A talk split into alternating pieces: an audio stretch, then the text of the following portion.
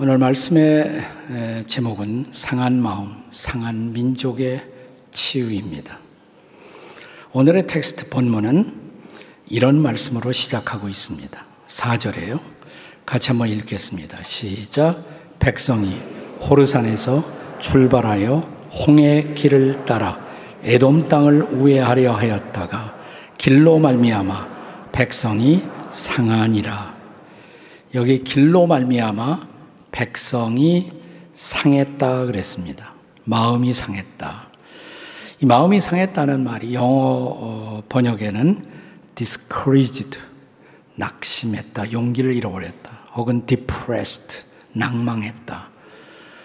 NIV 성경에 보면 더 이상의 인내를 상실했다, impatient라는 그런 표현이 등장하고 있습니다.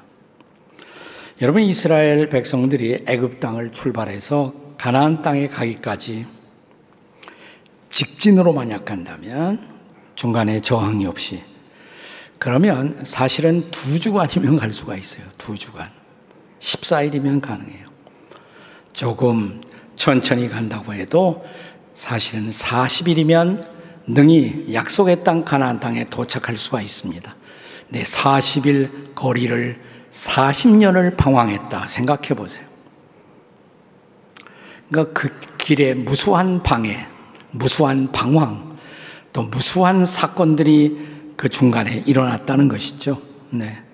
그러니까 40일이 아닌 40년 가까운 세월을 길에서 소모하고 방황하고 고통당하고 헤매었던 것입니다.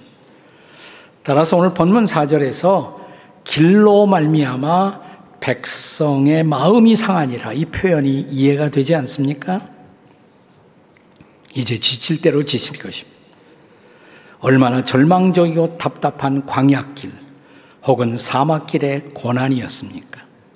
이 길에서 목마르고 배고프고 병들고 갈라지고 반역을 경험하고 심판도 경험합니다.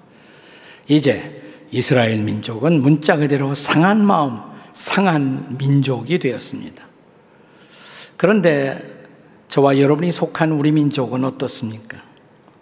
소위 일제의 강점기의 식민지 지배받음의 생활, 공식적으로 36년, 1910년부터 1945년까지, 그리고 해방 이후 북과 남으로, 남과 북으로 갈라진 분단의 세월 무려 77년. 왜 우리 민족만이 이런 고난의 길을 걸어야만 했을까요? 무슨 잘못이 많아서 이웃 민족 일본의 지배를 받아 말도 빼앗기고 글도 빼앗기고 이름도 빼앗기고 종노릇하고 이웃의 천황을 숭배하도록 강요받는 압제의 길을 우리는 걸어야만 했겠습니까? 또 해방 이후는 다시 북과 남이 서로 다른 이념, 공산주의 이념과 또 자유민주주의의 혹은 자본주의의 다른 이념의 갈등으로 갈리운 채로 동족과 동족, 형제와 형제가 총을 들고 서로 맞서서 서로를 죽이며 또 세계 열강 제국들을 불러다가 이 땅을 전장터로 만들고 피를 흘려야만 했던 역사의 길은 웬 까닭이었습니까? 전쟁 이후 보릿고개라는 단어를 만들어내며 한 끼에 식량이 없어 배를 잡고 허기를 견디는 가난의 길을 걸어야만 했을까요? 그리고 아직도 우리는 분단된 민족의 갈등을 극복하지 못한 채 동족끼리 서로 대립하고 위협하면서 살아야 하는 운명의 길을 걷고 있지 않습니까? 여러분, 우리가 살고 있는 곳에서 북녘 땅으로 가자면 우리 자동차, 우리 차 몰고 직진으로 간다면 평양까지 4시간이면 충분히 갈 수가 있죠. 4시간이면 평양까지 도착합니다. 아니, 북녘 땅의 맨 끝, 중국과의 변경까지도 능히 7시간이면 갈 수가 있습니다. 7시간이면 돌파할 수 있는 북녘 땅의 그 길을 77년 동안 우리는 가보지 못한 세월을 산 것입니다. 그래서 우리는 스스로 우리 민족을 가리켜서 한의 민족이다. 한만은 한민족이라고 불렀습니다. 고 함석헌 선생은 이런 우리 민족의 처지를 비유해서 늙은 갈보 혹은 순환의 여왕이라고 부르기도 했습니다. 생각해 보십시오. 이스라엘 못지않게 우리도 길로 말미암아 우리가 걸어왔던 역사의 길, 그 길로 말미암아 상한 민족, 상한 마음의 민족, 한 많은 한민족이 되었습니다. 그렇다면 우리 민족에게 치유의 희망은 있는 걸까요? 오늘 본문의 텍스트를 보자면 이스라엘 민족은 일시적이만 광야에서 놀라운 치유를 경험합니다. 그렇다면 여호와 하나님이 당신의 백성 혹은 당신의 민족에게 보여주시는 치유의 희망의 길은 무엇입니까? 어떻게 하라는 말입니까? 첫째로 원망의 범죄를 자백할 수 있어야 합니다. 원망의 범죄를 자백하라는 것입니다. 따라서 한번 하세요. 원망의 범죄를 자백합시다. 자, 본문 5절을 보겠습니다. 5절을 같이 읽겠습니다. 시작. 백성이 하나님과 모세를 향하여 원망하되 어찌하여 우리를 애굽에서 인도해내어 이 광야에서 죽게 하는가? 이곳에는 먹을 것도 없고 물도 없도다. 우리 마음이 이 하찮은 음식을 싫어하노라. 여기 이스라엘 백성들이 하나님을 원망하고 지도자 모세를 원망했다고 말합니다. 그리고 그 원망의 이유 중에 하나는 하찮은 음식 때문이다 그랬어요. 하찮은 음식. 뭘 말하는입니까? 하찮은 음식. 만나 말하는 것이죠, 만나. 자, 기적의 만나. 하늘의 선물.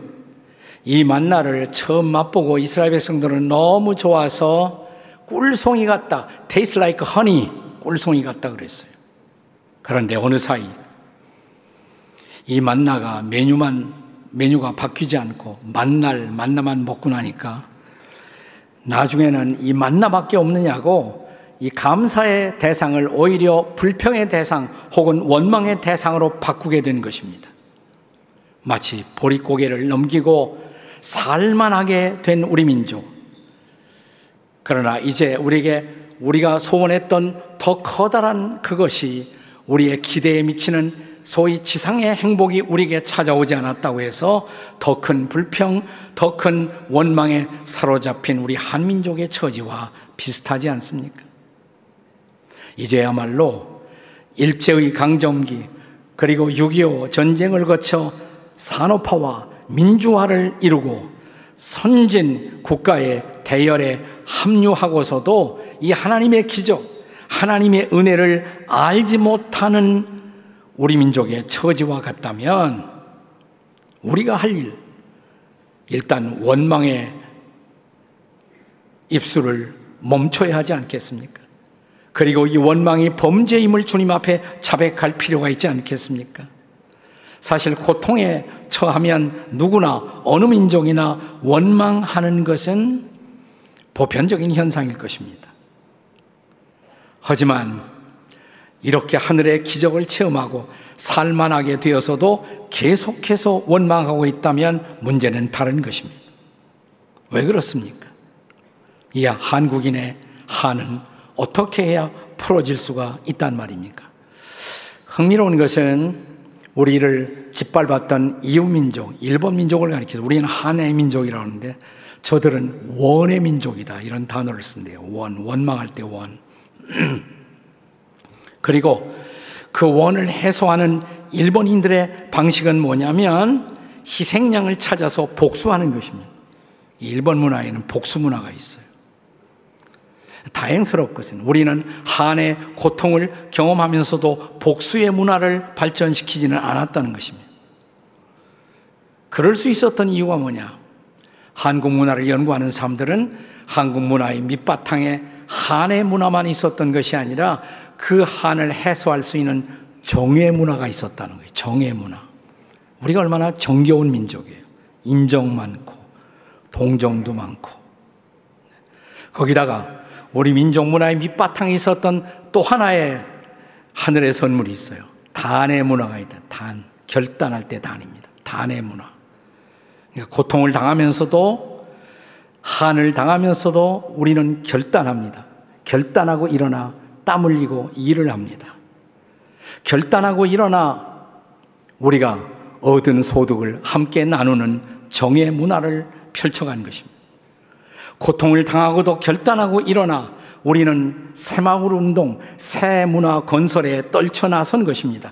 그래서 한국이 오늘 여기까지 도달할 수 있었다는 것이에요. 그렇다면 우리가 할 일 뭐예요? 감사해야죠.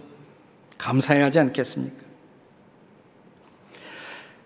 얼마 전에 작고한 우리 이어령 교수의 나라를 위한 기도가 종종 생각이 납니다. 들어보시죠. 한국은 못난 조선이 물려준 척박한 나라입니다. 그곳에는 선한 사람들이 살고 있습니다. 해지고 구멍나 비가 새 고칠 곳이 많은 나라입니다. 하오나 버리지 마시고 희망의 날개를 달아 주소서. 어떻게 여기까지 온 나라입니까? 험난한 기아의 고개에서도 부모의 손을 뿌리친 적은 없습니다. 아무리 위험한 전란의 들판이라도 등에 업은 자식들을 내려놓지 않았습니다. 남들이 앉아 있을 때, 그들이 걸을 때 우리는 뛰었습니다. 그리고 이제 우리는 벼랑 앞에 서서 그런데 벼랑인 줄도 모르고 있는 사람들입니다. 어쩌다 북한이 핵을 만들어도 놀라지 않고 수출액이 5천억 달러를 넘어서도 웃지 않는 사람들이 되었을까요? 비상에는 비상해야 합니다. 싸움밖에 모르는 정치인들에게는 비둘기의 날개를 주시고 팍팍한 서민들에게는 독수리의 날개를 주십시오. 주눅들은 기업인들에게는 갈매기의 비행을 가르쳐 주시고 진흙바닥에 지식인들에게는 구름보다 높이 나는 종달새의 날개를 보여주소서. 이 사회가 갈등으로 더 이상 찢기기 전에 기러기처럼 나는 법을 가르쳐 주소서. 소리를 내어 서로 격려하며 선두의 자리를 바꾸어가며 대열을 이끌어가는 저 따스한 기러기처럼 우리 모두를 날게 하소서. 그래서 이 나라를 사랑하게 하소서. 정말 이 기도가 필요하지 않습니까? 민족 치유의 시작. 이제는 원망의 입술을 닫고 원망의 범죄를 인정하고 주 앞에 나와 철없이 원망했던 것을 자백하는 일입니다. 그리고 진심으로 여기까지 오게 하신 하늘의 은혜, 그분의 은혜에 대한 감사의 기도를 드려야 마땅하지 않겠습니까?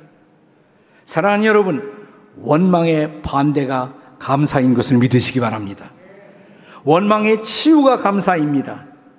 우리가 감사하면 원망은 새로운 역사로 바뀔 것입니다.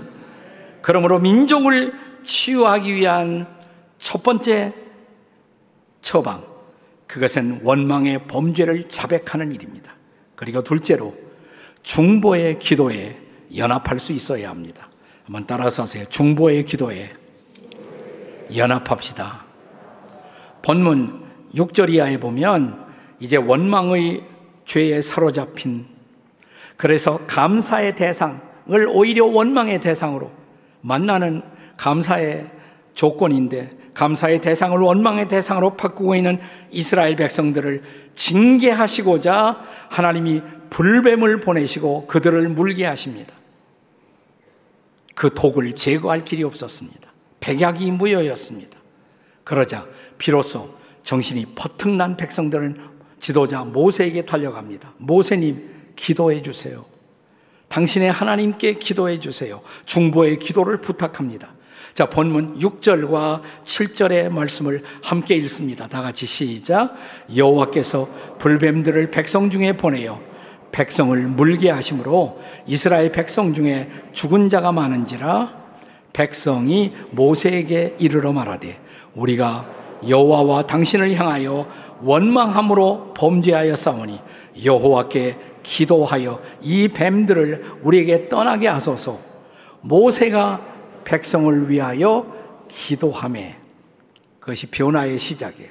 모세가 백성을 위하여 기도함에 이미 이스라엘 백성들은 광야의 여정을 통해서 중보 기도의 능력을 경험한 사람들이었습니다. 저 시내산에서 그들이 금송아지 만들고 우상의 신을 숭배할 때 하나님이 진노하셨을 때 그때도 모세의 중보 기도로 하나님의 용서를 경험한 백성들이 아니었습니까? 저 르비딤 골짜기에서 여호수아가 백성들을 이끌고 아말렉 적들과 전투할 때 산꼭대기로 올라간 모세 아론과 훌과 더불어 손을 높이 들고 중보의 기도를 드림으로 아말렉을 물리치는 승리를 경험한 백성들이었습니다. 그래서 다시 모세에게 기도를 부탁하는 것입니다. 모세님, 제발 기도해 주세요. 그리고 백성들이 이 중보 기도에 연합하는 순간 비로소 이 불뱀의 고난에서 벗어나기 시작한 것입니다. 우리가 늘 기도를 강조하면서 나누는 기도의 명언이 있습니다. 사람이 일할 때 사람이 일하지만 사람이 기도할 때 하나님이 일하신다고. 믿으십니까, 여러분? 우리가 일하면 우리만 일하는 거예요. 근데 우리가 기도하면 하나님이 일하십니다. 믿으십니까, 여러분? 따라서 하세요. 사람이 일하면 사람이 일하지만 사람이 기도하면 뭐예요? 하나님이 일하신다. 다 같이 하나님이 일하신다. 그렇습니다. 그 하나님의 일하심을 통해 한 민족을 살려낸 역사의 사례는 넘쳐납니다. 대표적으로 중보 기도를 통해서 한 나라를 살려낸 대표적인 기도의 사람, 저 스코틀랜드의 기도의 사람 존 녹스를 기억합니다. 존 낙스 혹은 녹스. 1514년부터 1572년까지 종교개혁 시대에 살았던 사람입니다. 자기의 조국 스코틀랜드를 기도로 살려낸 사람이에요. 저 스위스의 제네바에 갔다가 칼빈을 만납니다. 당시 칼빈을 통해서 제네바라는 한 도시가 새로워지는 것을 봤어요. 도시의 성시와의 광경을 보는 것입니다. 그것을 보고 우리 조국 스코틀랜드도 이렇게 되었으면 좋겠다. 스코틀랜드로 돌아와 자기의 조국이 말씀의 나라, 개혁의 비전으로 세워지는 나라가 되기를 열망했습니다.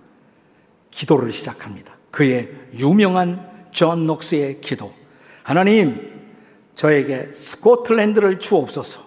아니면 죽음을 주옵소서. Give me Scotland or I die.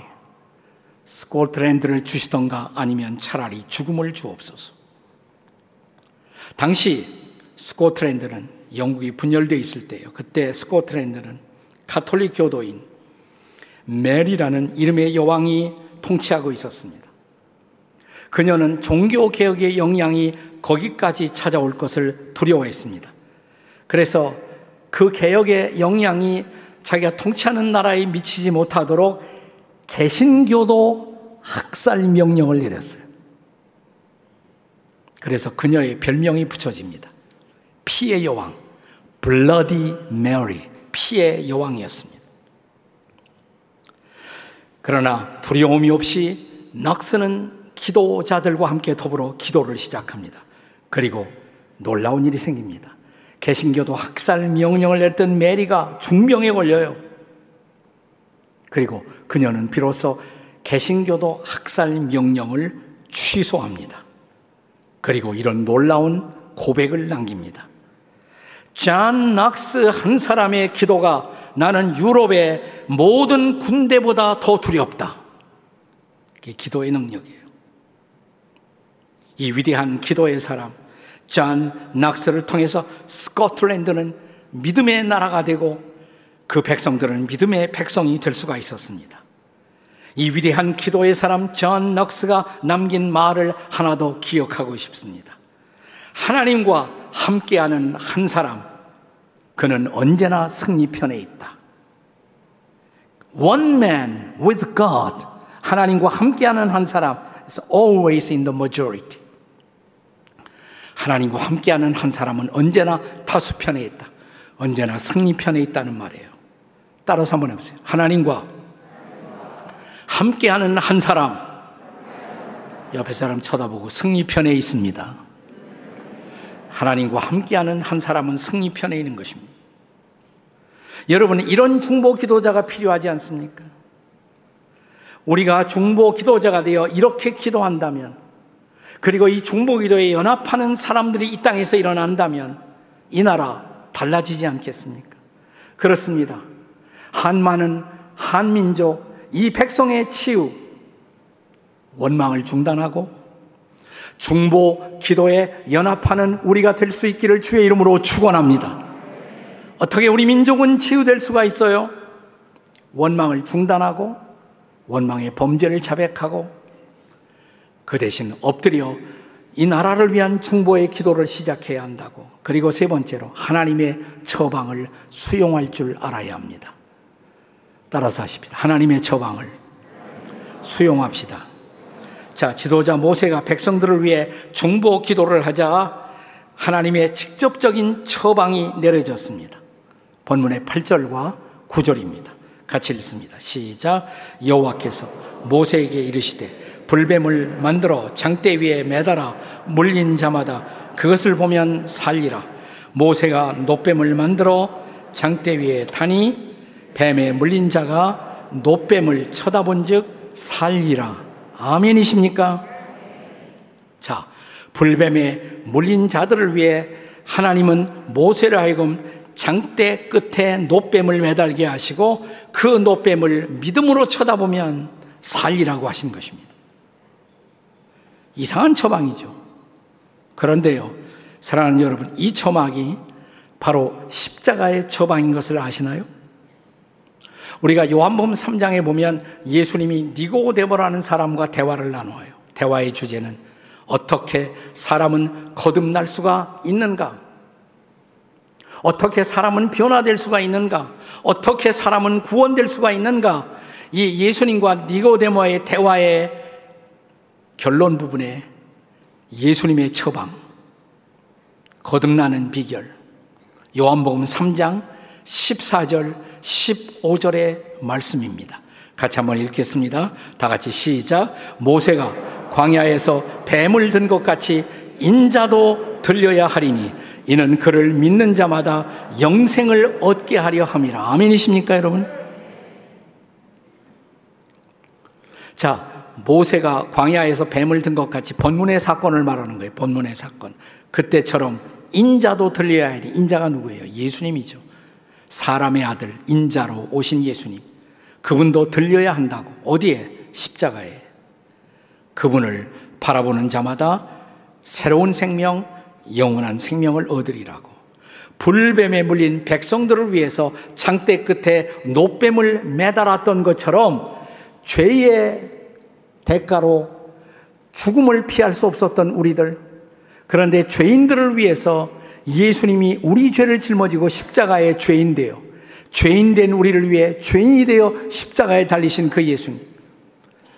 불뱀에 물린 자들을 위해서 노뱀을 매다시던 그 하나님이 이제는 죄인 된 우리를 위해 예수님을 우리 죄 짊어지고 죄인 되게 하시고 십자가에 매달아 오셨어요. 그가 십자가에 우리 죄를 위하여 피 흘리시고 부활하신 그 예수 그리스도를 믿음으로 바라보는 사람마다 새로운 삶을 얻으리라고 하면 이게 바로 십자가의 처방이 아닙니까? 이것이 바로 복음의 처방이 아니겠습니까?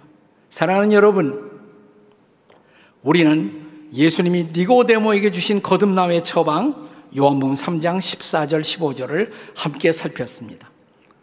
그러면 요한복음 3장 14절 15절 그 다음 절은 몇 절일까요? 질문이 어려워서 대답을 못 하십니까? 자, 요한복음 3장 15절 다음은 16절이죠. 혹시 아시죠? 네, 다 같이 읽겠습니다. 시작. 하나님이 세상을 이처럼 사랑하사 독생자를 주셨으니 이는 저를 믿는 자마다 멸망치 않고 영생을 얻게 하려 함이라. 아멘이십니까? 그런데요, 만약 구약시대 광야에 있었던 이스라엘 백성들이 요한복음 3장 16절을 알았더라면, 물론 몰랐죠. 그때는 신약이 없었으니까, 구약만 있었으니까. 근데 만약 요한복음 3장 16절을 광야의 이스라엘 백성들이 알았더라면 그들은 이렇게 고백했을 것입니다. 하나님이 불뱀에 물린 우리들을 이처럼 사랑하사 장대 위에 노뱀을 매달게 하셨으니 이 하나님의 처방인 장대 위에 노뱀을 믿음으로 바라보는 사람마다 멸망치 않고 새로운 생명, 영생을 얻으리라. 아멘. 이게 바로 복음인 것입니다. 이것이 바로 십자가의 처방인 것입니다. 자, 불뱀에 물린 이스라엘 백성들은 온갖 노력을 다했을 거예요. 온갖 수단과 방법을 다했을 것입니다. 그러나 그 어떤 방법도 그들을 치료할 수가 없었어요. 오직 유일한 처방, 하나님의 처방, 장대 위에 노뱀을 믿음으로 바라보던 그 순간 비로소 그들은 치유를 경험합니다. 이 노뱀이 바로 우리의 구원자이신 예수 그리스도를 보여주지 않습니까? 그래서 옛날 하나님의 선지자 이사야는 이사야 53장 5절에서 이렇게 인류를 향한 죄의 처방을 선포했습니다. 같이 읽겠습니다. 시작. 그가 찔림은 우리의 허물 때문이요. 그가 상함은 우리의 죄악 때문이라. 그가 징계를 받음으로 우리가 평화를 누리고 그가 채찍에 맞음으로 우리가 나음을 얻어도다. 아멘. 이것이 복음입니다. 이것이 복음이에요. 이것이 바로 십자가의 처방인 것입니다. 이것이 바로 인간의 죄와 병과 고통을 향한 유일한 하나님의 처방인 것입니다. 사랑하는 여러분, 반만년 역사의 질곡에서 찔리고 상처받아 한 많은 한민족 무엇으로 치료받고 무엇으로 참된 평화를 누릴 수가 있을까요? 정답은 딱 하나밖에 없어요. The only answer. 정답은 하나밖에 없습니다. 그것은 이 땅 한많은 한민족이 살고 있는 한반도에 십자가의 복음의 강이 흘러넘칠 때 그리고 이 민족의 가슴마다 십자가의 복음이 심어질 때 그때 비로소 저 남과 북을 아우르는 진정한 평화, 참된 평화가 이 땅에 올 줄로 믿습니다. 그때 우리의 모든 상처는 치유될 것입니다. 우리는 깨끗함을 얻을 것입니다. 우리는 역사의 새날을 보게 될 것입니다. 그래서 우리가 기도하고 찬양하지 않습니까? 방금 전에도 예배 처음에 불렀던 찬양. 마음이 상한 자를 고치시는 주님. 하늘의 아버지, 나를, 우리를 주관해 주소서. 주의 길로 인도하사 자유케 하소서. 새 일을 행하사 부흥케 하소서. 새날 열어 주소서. 아멘. 이 기도가 우리의 기도가 된다면, 그리고 정말 성령이 땅의 역사에서 한민족의 가슴마다 십자가가 심어진다면, 우리 위에 죽으시고 우리 위에 부활하신 예수 그리스도를 우리의 삶의 주인으로 구주로 참으로 바라보는 일이 이민족 가운데 일어난다면 사랑하는 여러분 우리가 경험해온 한 많은 고통은 비로소 치유될 것입니다. 새 역사가 열려올 것입니다. 새날의 여명을 보게 될 것입니다. 응답의 그날 치유가 한반도에 임할 것입니다. 우리는 이제 남북이 함께 전쟁하지 않고 평화롭게 통일할 것입니다. 북녘 땅에 우리는 블레싱 평양을 하게 될 것입니다. 그 영광의 역사를 바라보십시오. 그리고 오늘 그 하나님의 놀라운 은혜와 치유를 경험하는 저와 여러분이 되시기를 주의 이름으로 축원합니다. 아멘. 기도하시겠습니다.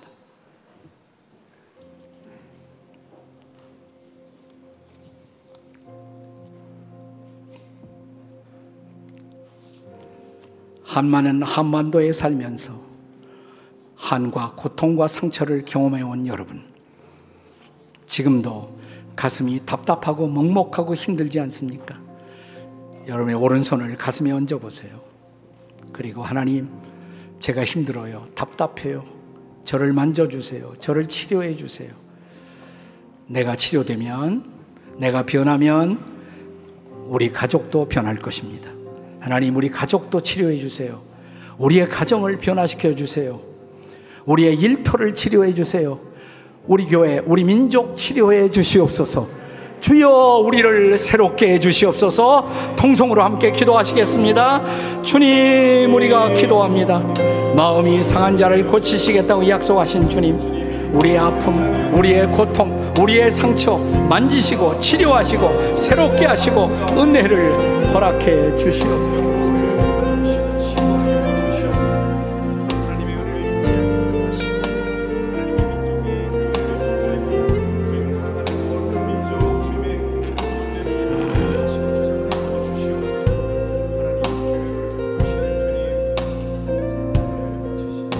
기도하겠습니다. 주님, 우리가 권력에 굶주리고 출세에 굶주리기보다 의에 굶주리고 사랑에 굶주리고 하나님의 통치에 굶주리게 하옵소서. 우리 상처를 싸매 주시옵소서. 만져 주시옵소서. 고쳐 주시옵소서. 우리 가정을 치유해 주시옵소서. 우리의 일터를 치유해 주시옵소서. 한국 교회를 치유해 주시옵소서. 한민족을 치유해 주시옵소서. 새날을 보게 하옵소서. 예수님의 이름으로 기도합니다. 아멘.